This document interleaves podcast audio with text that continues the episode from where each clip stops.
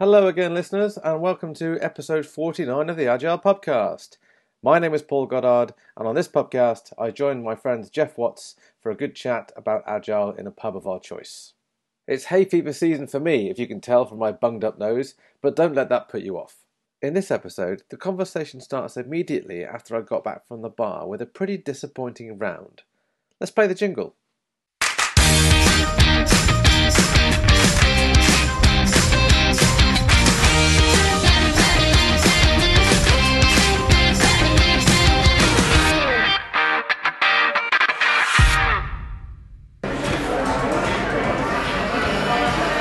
There we go. Hello. Hello, We Geoff. should probably have a different Intro. Uh, yeah, I feel that's how we start everything. We should need a different way of starting.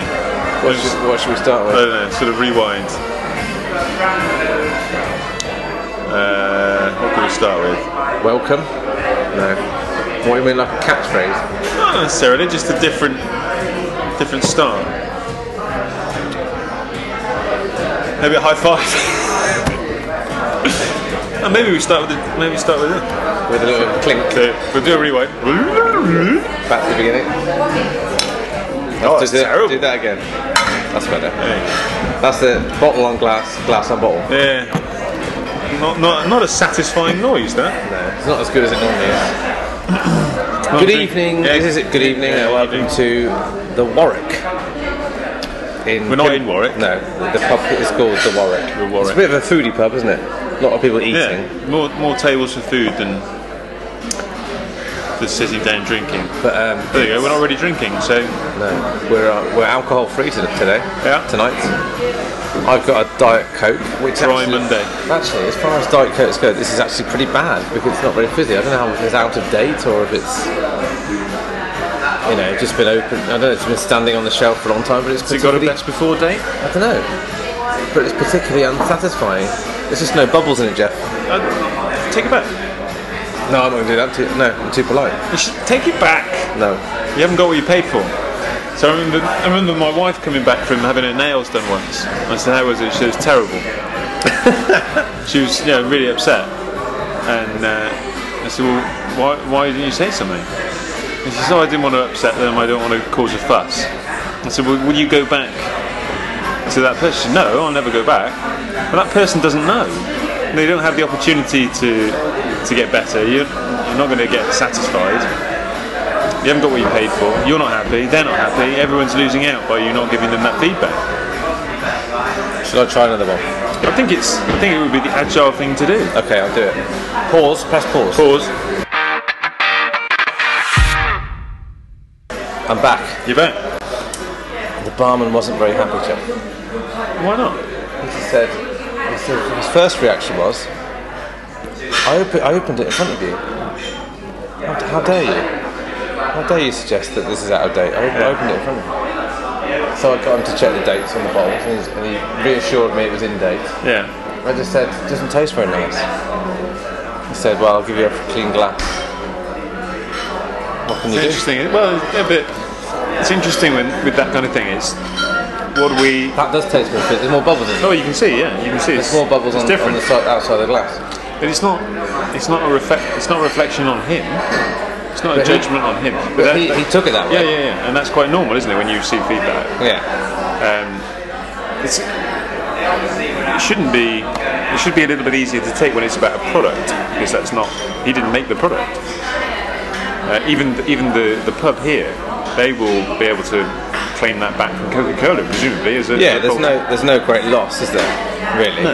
And really, you have nothing to gain. But do you think it's um, he will feel that it's that's in some way as a barman would be marked on his record by his employer that you know, shrinkage, whatever you call it, that.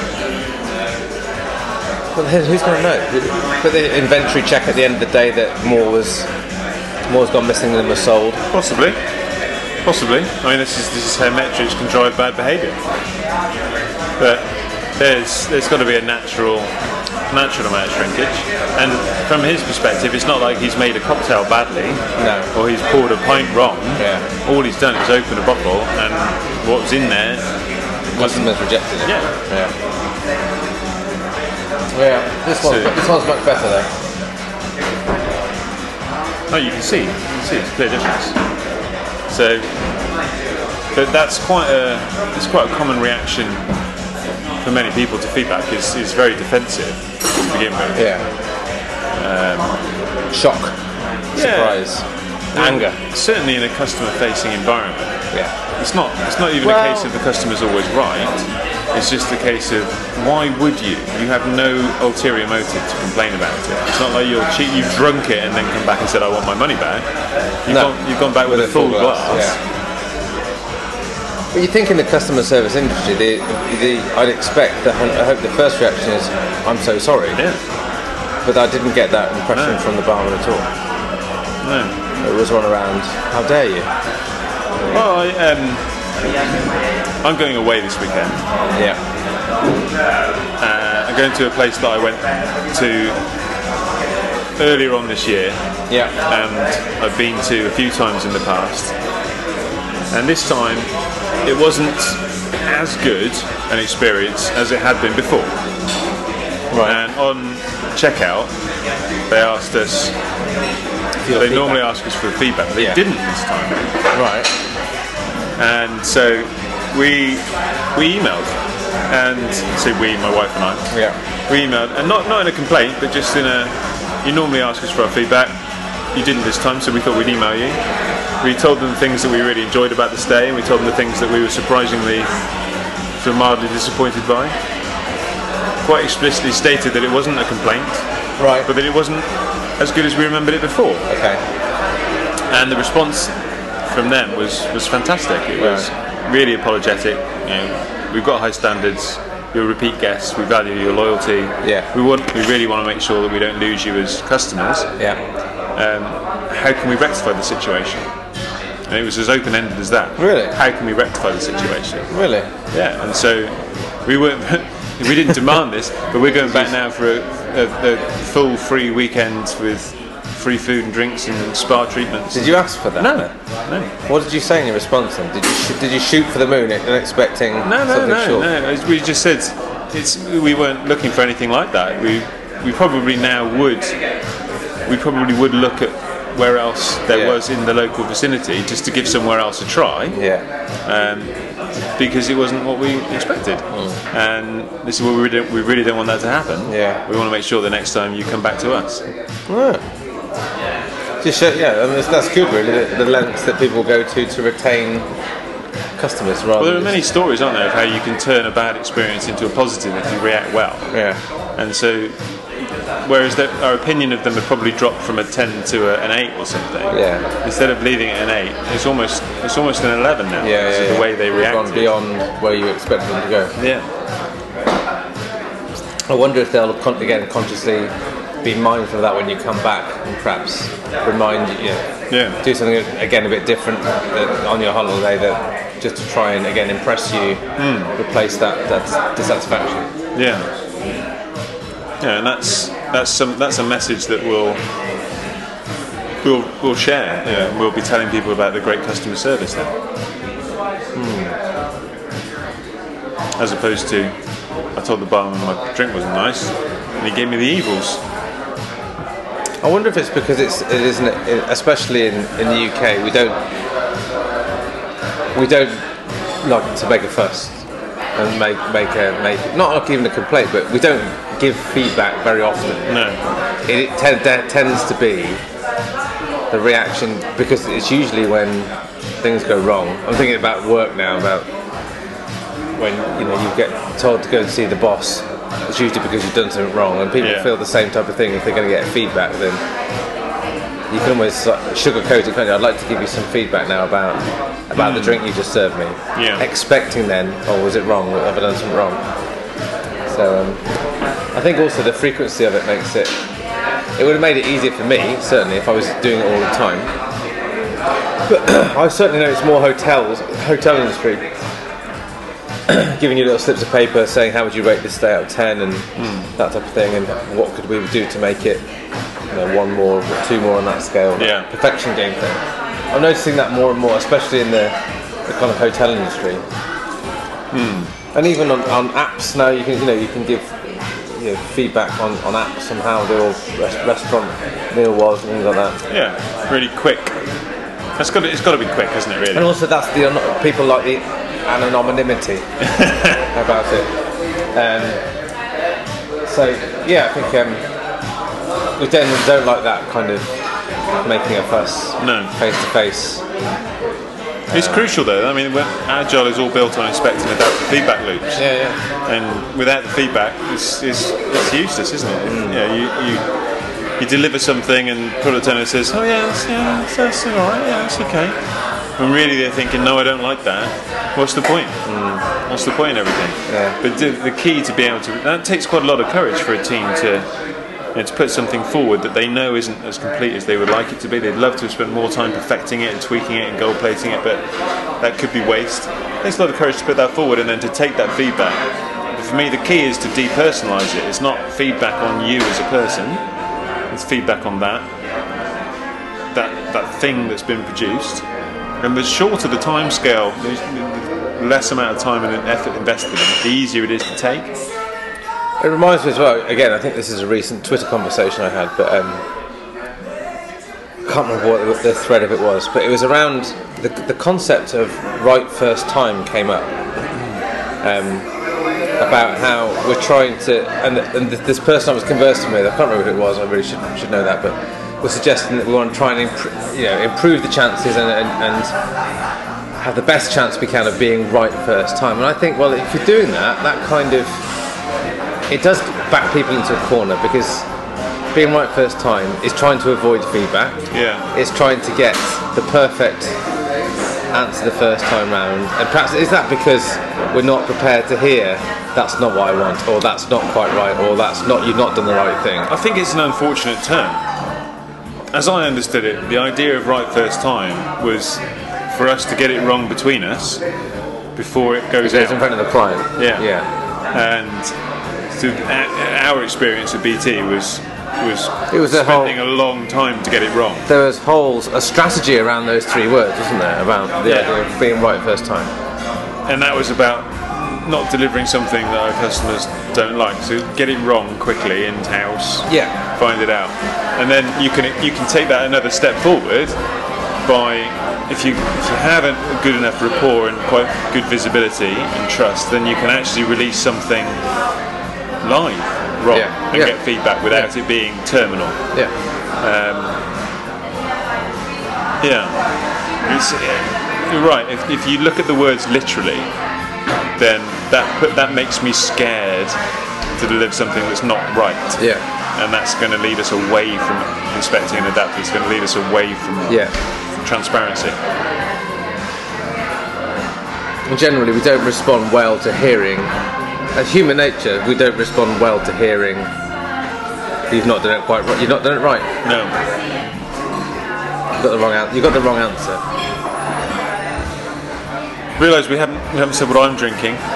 Oh no, we haven't even done. So it's been quite. We have spent like what's that? Fifteen minutes, twelve minutes, talking about Diet Coke And feedback. and feedback to the barman. What are you drinking, Geoff? well, I, I feel like I, I should be careful what I say because I'm going to say I don't like it. Oh, I don't- I don't Are you going to feed that back to the barman as well? Well, no, not because not because I I don't think there's anything wrong with it. I was pretty sure I wasn't going to like it when I ordered it. Oh, really? Uh, because I've had it before, why would I order something that I knew I wasn't going to like?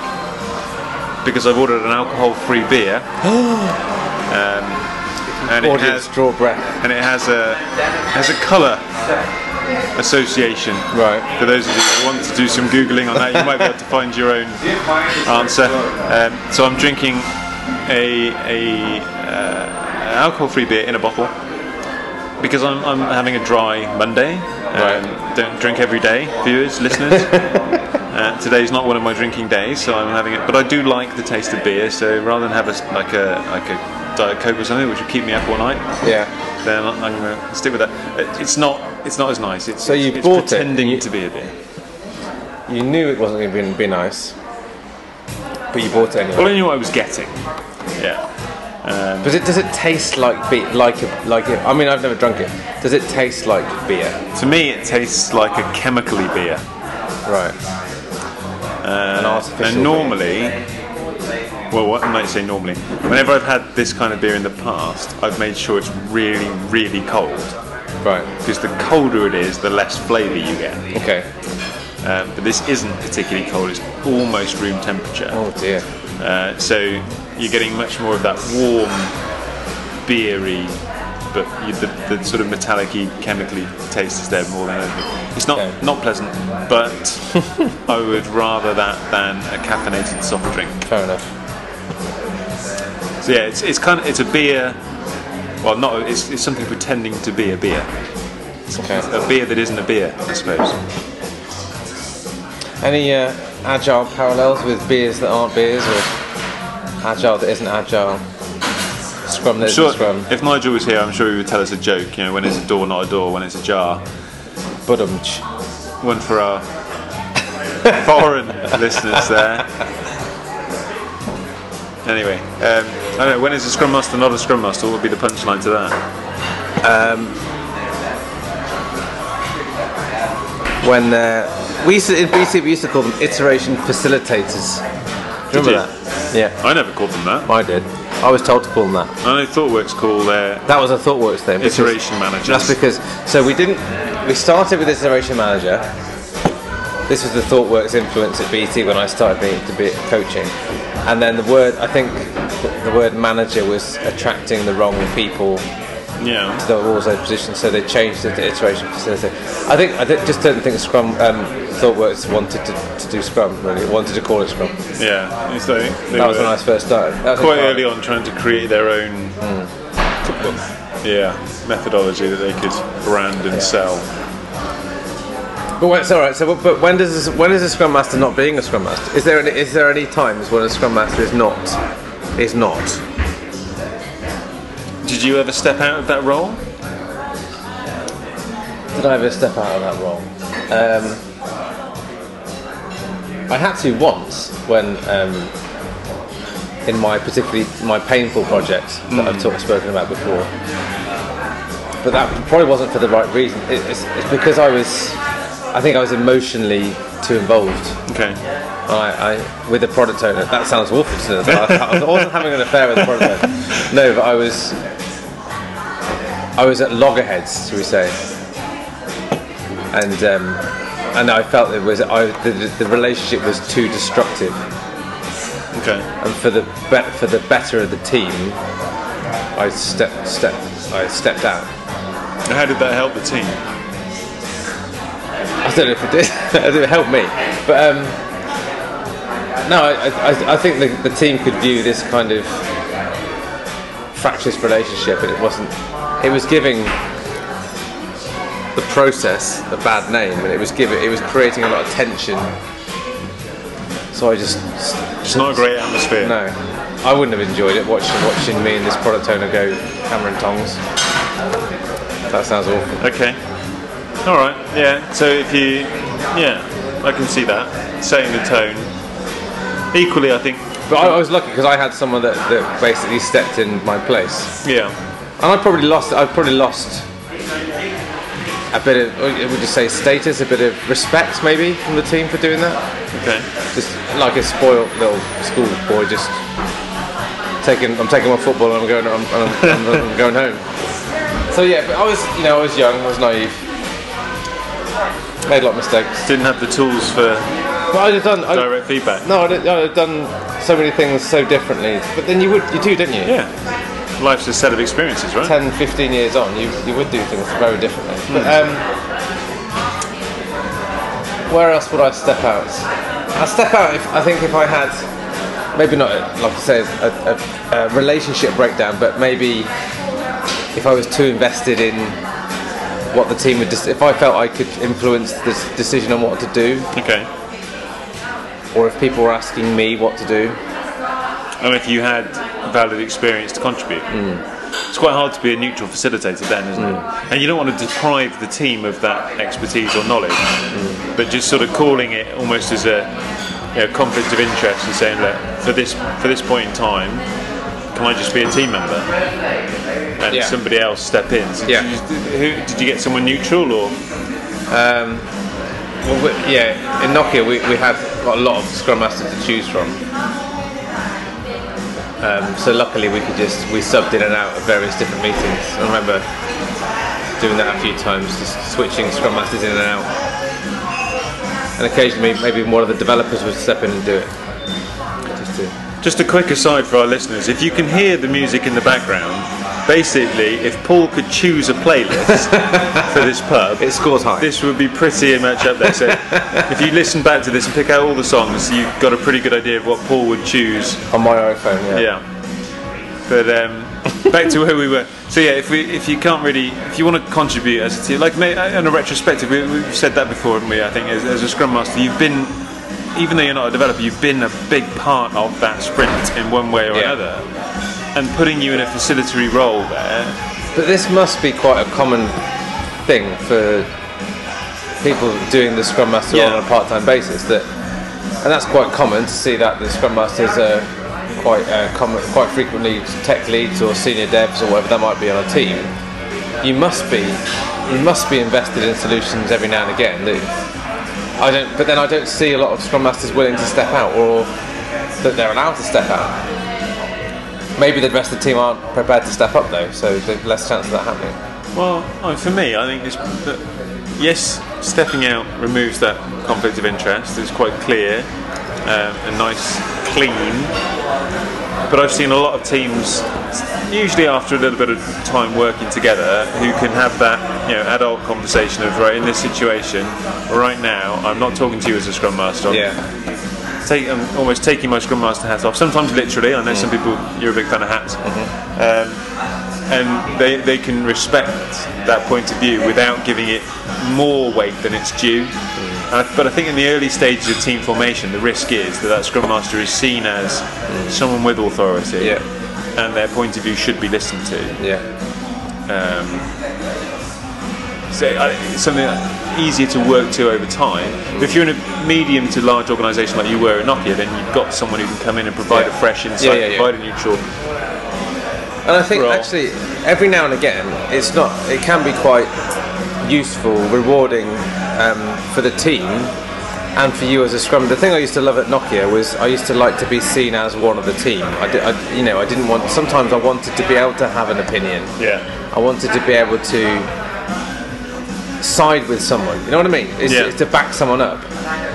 When sometimes I felt that maybe management were expecting me, me to be more neutral or to be more toe the line, you know, from the Right. from that the, the Nokia line. But sometimes I wanted to be able to have an opinion on the subject. And I think I think there's a level of respect that grows within a team when they can hear you talking on their level, that, or you know, on their on their level as well. You, not to suggest that you're not on their level, but you know what I mean, with a, a, a little bit more empathy. Yeah. That you can put yourself in, in Just someone being else's yourself rather, yeah. than, but rather than a role. yeah, Being Paul Exactly. rather than a Scrum Master. yeah. And Yeah. I think sometimes it's actually quite refreshing to do that, and it's probably healthy anyway. Yeah. Any other instances where you shouldn't, you should perhaps step out? I suppose uh, at the risk of repeating myself ad nauseum, I'm, I'm a big fan of Scrum Masters doing themselves out of a job. So So there's a maturity uh, um, element to it, as, as the team doesn't need you to do it. Well, I think it's a good opportunity isn't it, every now and again to just give the team the opportunity to prove to themselves that they can facilitate themselves and to get a, get a, get a feel for it. Because let's be honest, you shouldn't really take a team that long to learn how to self-facilitate a 15 minutes every day, right? Sure, sure, yeah. That's, I mean, that's if, and I, I used to see some horrific um, experiences, and, and You don't need to dance. But you're, you're dancing. I can see your shoulders moving, Geoff. Dolly Parton. Um, no, but some of the signals that you see of scrum masters that are trying far too hard to chair. I don't mean facilitate. I mean chair a daily Yeah. scrum. And then teams aren't going to learn how to do it. But if it, you know, it shouldn't really take you that long to be to learn how to step back from a daily scrum and, and allow it to happen without No. you asking people, Geoff, what have you done yesterday? Geoff, what are you doing today? It shouldn't have to be that um, dogmatic, really. Well, if you're leading it in the right for the right purpose, rather than just the mechanics of the of the you know, questions. But it will take, and know, without, you're a good example there. You know, you, how many times have you gone to the bar, ordered a drink you didn't like, and not said anything? Yeah. It takes quite a lot of time and Oh, courage yeah. to get to be able to look your colleague in the eye and say, "Seriously, that thing you were working on yesterday, Yeah. what, what's going on?" Yeah. Know? um, uh, or this this check-in, there were a number number of problems in it. Kind of not where we would expect our, our levels to be as a team. Yeah. What's going on with us? Yeah. Uh, and be able to do that to ourselves without any kind of hierarchy or you know, defensive reaction. That's going to take a while. Do you think Scrum Masters also get mixed up with what the word facilitate really means in a, in the Scrum sense? I think so. I'm interested in whether we got I've got the same view as you. So the Scrum Guide, I was reading this just today, Geoff. Okay. So I was, you know, I was just drinking coffee, reading the Scrum Guide as I Oh, do. as you do, yeah, every day. Yeah. I, Um, I, I normally do it before I go to sleep. just check, check in with the It's Scrum by Guide. the side of the bed. L- Nighttime, night, nighttime reading. Um, but all it says is that the Scrum Master has a responsibility to, amongst other things, facilitate the Scrum events as and when needed. Okay. Right, so that, that's that little bit that's Yeah. been added in the end.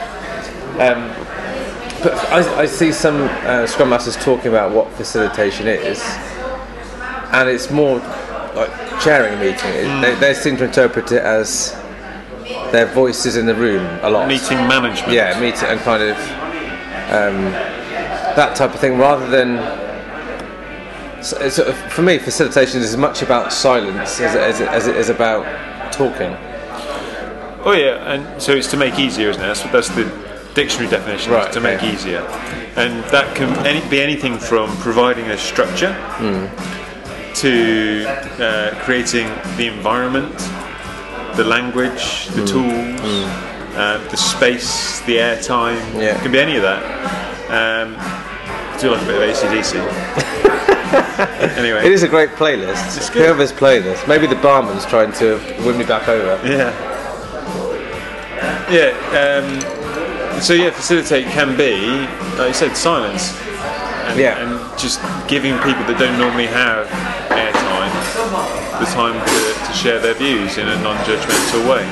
But it can be quite directive. It can be bringing people's voices back Yep. and asking specific questions. But equally, it could just be saying, "I'm just going to set a 20-minute time box now for you to do this. Yeah. See, see where it goes." Yeah.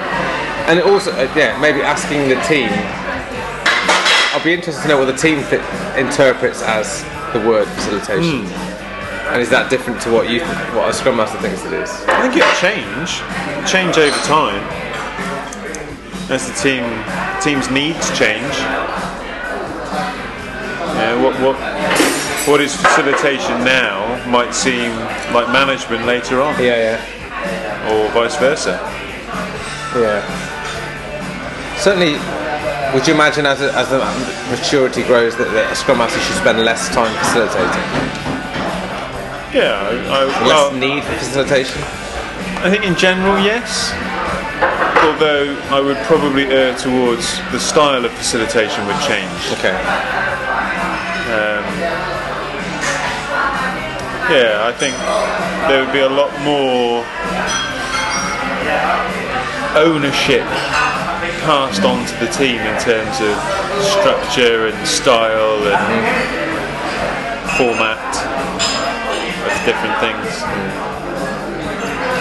And this is again the thing that always annoys me is, is the interpretation that once facilitation stops, is that the scrum master's role is therefore redundant. Isn't Yeah. it? But there's so many other facets to the role. And again, I've been trying to lean on some of the scrum masters that I coach to to blog about this and to tell stories about this because there's so many. Even now, people still challenge me on courses. Think, well, anyone can do that. Anyone can. Once those meetings are structures are set up, then we just basically people that rotate it round. Yeah. The Scrum Master hat is worn by a different person every day, and I mean that's great for sharing the the knowledge on how to perhaps how to facilitate, but it's not really doing justice to that the other parts of the role that are so No. essential. No. You never really get your teeth into it. No one ever gets very good at it. No, Don't build up the how do things happen and make significant change in the organisation happen. That takes a lot of time and what's the word? To tenacity. Beds are burning by Midnight Oil. um, so, very good. You are the best. I'm good on the intro. I'm good on intros. You're the best. I know about that. To be I don't like to blow my own trumpet, but I am rather good on intros. To be fair, you do like to blow your own trumpet. You are, you are a trumpeter. Yes, trumpeter. Um, maybe any, any other instances that you say, maybe is there is it okay to say, um, I'm not very good at this. I don't know what I'm doing. Just if you know Scrum Master saying, perhaps I'm not I'm not comfortable with this conversation. Such as I don't know. Like I'm thinking like. I suppose, again, I suppose maybe it's more a, neut- a neutrality thing if you can't maintain a neutral. But maybe just from an experience point of view, is that a complex behavioural I think in any Situation. any kind of coach facilitator should should know where their boundaries are, hmm. and everyone should know everyone else should know where their boundaries are. So let's say there's a a professional disagreement that's threatening to to blow up into a conflict. Then I think a scrum master ideally should have the tools necessary to, to facilitate that but if it starts getting unprofessional, personal, perhaps even taking on uh, psychological an- angles, then maybe they should you know, realise the limits of their skill set and refer them to somebody a little Yeah. bit more qualified. Yeah, yeah, HR. yeah. yeah. Have you ever had instances where the team have, have rejected the scrum master? So basically, the team have said, "You're Yeah. not, you're not up to the job," or "We don't think you can do this," or "You you should." necess-" Not not in a never in a maybe a nasty way, but in a maybe maybe that scrum master doesn't see that there's conflict of interest, or can't doesn't see that they're not being impartial. Or there there is a war of words or a, a, relationship between them and one or two team members. Yeah, the team themselves. I think so. Uh, there's kind of two answers that I want to give to that. I think so. The first one is that, in general, the, those kind of situations where there is a conflict of interest, I don't think it's necessarily. I don't think I've ever seen a team call out, "You're not impartial," Right. but there is a sense of, "I, I don't respect your role as Yes. a facilitator here Okay. because uh, you're not being fair." Right. um, almost like a almost like a childish thing in a way, Yeah. and that that's, that usually results in quite literally a childish Yeah. response Yeah. and a breakdown of that that discussion. Um, in terms of rejecting a scrum master in general, not so much because of a lack of skill, but more because of a, um, attacking the role as a manager rather than a scrum master. Right, so the okay. team have an understanding of what they're looking for as a scrum master, as, as that facilitator, as that as that coach, and you get someone come in with the clipboard and Yeah. you know, assigning tasks or whatever. Um, and the team will, will check out of that. There, there will be little respect for that.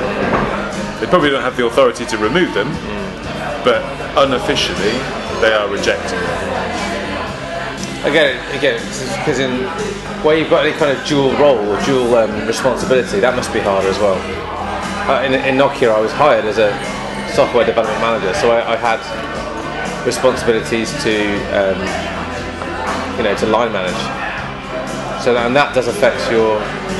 As How much, did you handle that? Like practically, what did you do? so I would I would say um, to the team sometimes that I'm I have to tell you this as a line manager, um, and this is the Nokia line on this and whatever yada yada yada. What kind of things? I'm trying to think of an example now. Dress code, timings. No, the instances I'm thinking of is around. Um, just ha- I think it was around uh, absence or lateness or Okay. time off, something around that, around the hours that they were keeping, and there was th- certain thing core hours. It was around core hours or something, I think. Or arrive. They were getting into the office quite late. These these people. So I, you know, and there was things that I had to I had to say and I had to back up as a Nokia manager. Um, but I would have had, and then in, in a team instance, I'd have said, "This is me now talking to you as part of this team. How are we going to handle this? How Yeah. how should we do this? How should we, you know, and it was really interesting stuff about you know what time the team, um, what time the team wanted to leave the office on a Friday and things like that, and what, but what time Nokia expected you to leave the office on a Friday. That's what the challenge was. Sometimes I had to step away. But it worked. You say? What worked? Being a line manager and a scrum master. I, I, yeah. Uh, The, fe- the feedback I got from the people in that team said that I handled it. They seem to think that I handled it quite well. The feedback was generally quite good. At the risk of diverging even further, this is related to this question, but the podcast is rambling in a different direction now. Um, the idea that someone needs to be the line manager of the team. In an ideal world, it wouldn't be the scrum master because the scrum that that you know, undermines their ability to be neutral and the team's ability to be open and transparent. Um, but if someone needs to be, then is that the best of a bad bunch of options? And well, something comes to mind for me. A friend of mine is a is a boarding parent. Right. Um, so he works at a school that has day pupils and boarders, Yeah. and the, the children that board live in a boarding house, and some of the members of staff there are the boarding parents. So effectively, they are the legal guardians for those children during term time. And he asked my opinion about whether he should take the job. So there are lots of benefits. You get a house provided by the school, bills paid for, and things. Yeah. And he, he likes helping kids, and um, they've got kids and things. Lots of benefits. Um, but his main problem was that he actually philosophically doesn't believe in the idea of seven-year-old kids boarding. Right. He said, "I think that's far too young." Right. and he would have to be looking after seven-year-old kids away from their parents. Yeah.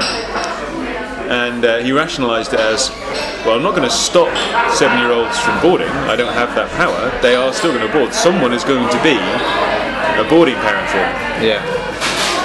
And he felt that he would provide a better environment for them than Yeah. anybody else. Yeah. Yeah. And going into it with that knowledge, I think uh, that parallel just sort of jumped to my mind there of a, of a scrum master who is the line manager. It's not ideal, No.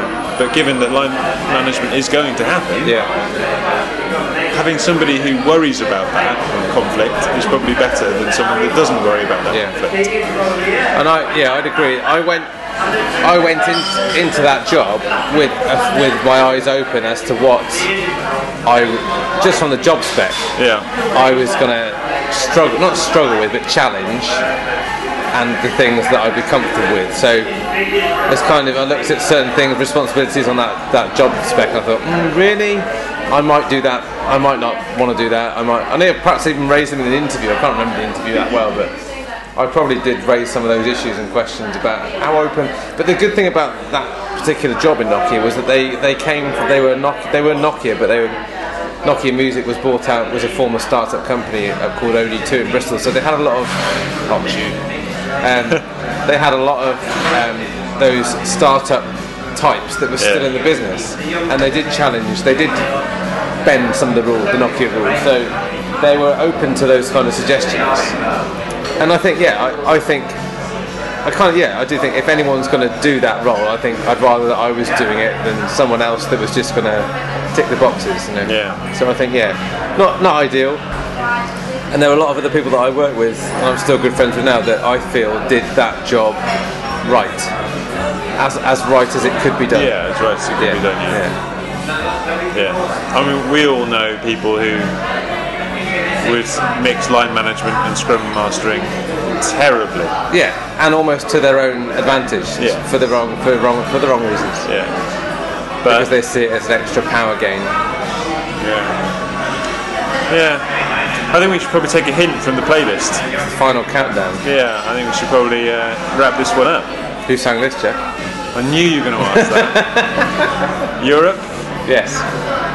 Ding! Well done, mate. See you next time. With a, with a more satisfying clink next time. Cheers, everyone. Ta-da.